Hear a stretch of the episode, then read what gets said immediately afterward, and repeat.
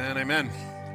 Thanks again for joining us. We spend a little time each week studying the Bible together because we believe that the Bible speaks with the authority and relevance of Jesus himself. So I want to invite you to open a Bible, if you have one, to 1 Corinthians 15. And if you don't have one, you can look under the chair racks, and we've got some black Bibles there. Would invite you to open one of those up to page 961. We'll be on page 961 in the black Bibles. It's 1 Corinthians 15. This is one of the most famous passages in the New Testament. And most scholars think one of the oldest letters in the New Testament written about the resurrection.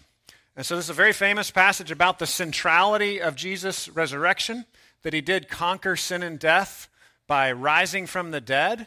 Um, and it can be found, as I said, in 1 Corinthians 15. We're calling it this morning, the theme of the day is start over. We all need to start over. I want to challenge you this morning. We all come from different places in life. I want to challenge you that, that none of you are so bad that you can't start over. None of you are so not so drenched in shame and, and pain and bad memories that it's too late or impossible to start over. With God, anything is possible. We can all start over. And I want to encourage you also, there's some of you this morning uh, that need to be reminded that, that none of us are so good that we don't need to start over. Jesus had that message again and again for the religious leaders of his day. None of us are so good that we don't need to start over. So as we think about starting over and we read this text today, I want you to think about what does starting over mean for you? A lot of times when we think about starting over, we might think of just the simple things in life. We might think of a new job. We might think of moving to a new city.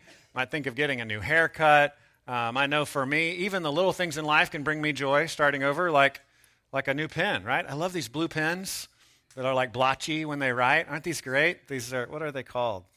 Pilot, the Pilot G2. Don't you love these pens? What are the little things in life to you that are like, ah, oh, a new start?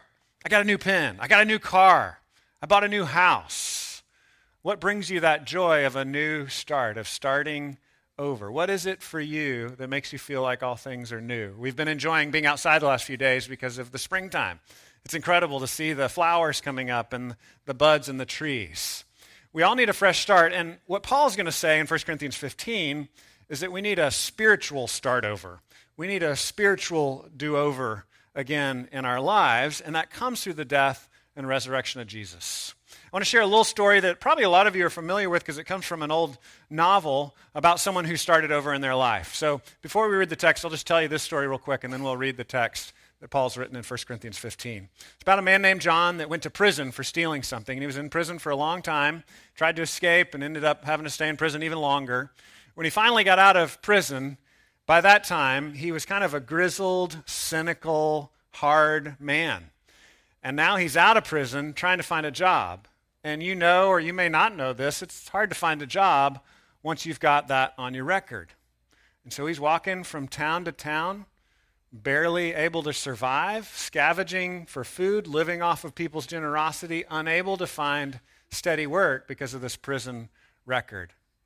He's getting hungrier and hungrier. He's getting more and more grizzled and angry and cynical about the hardness of this world that we live in. Finally, an old lady tells him, You know what? There's a priest that lives in this next town. If you go to him, he shows hospitality to anybody, even stinky, dirty old prisoners living on the street like you. And so he goes there in hope. They'd actually nicknamed the priest, they'd nicknamed him Bishop Welcome in the story. So this guy was known as Bishop Welcome. And so John knocks on his door and he welcomes him, he lets him in. Comes in and he eats a hot, good meal. And he's scarfing it down, eating like a wild man, like it was the last time he'd ever eat, right? But Bishop Welcome, Bishop Welcome doesn't judge him for that. Lets him spend the night in the bed there, tells him it's going to be okay. I'll take care of you. I'll help you get yourself back on your feet. John sleeps in a clean bed, a warm bed for the first time in years. But there's something inside him that's taught him that he has to fight and scrap for survival and he needs to take care of himself. Something inside him that makes him cynical about the generosity of this priest. So John gets up in the middle of the night, steals all of the priest's fancy silver that he has, throws it in a bag, and runs out in the middle of the night, thinking, I'll take care of myself.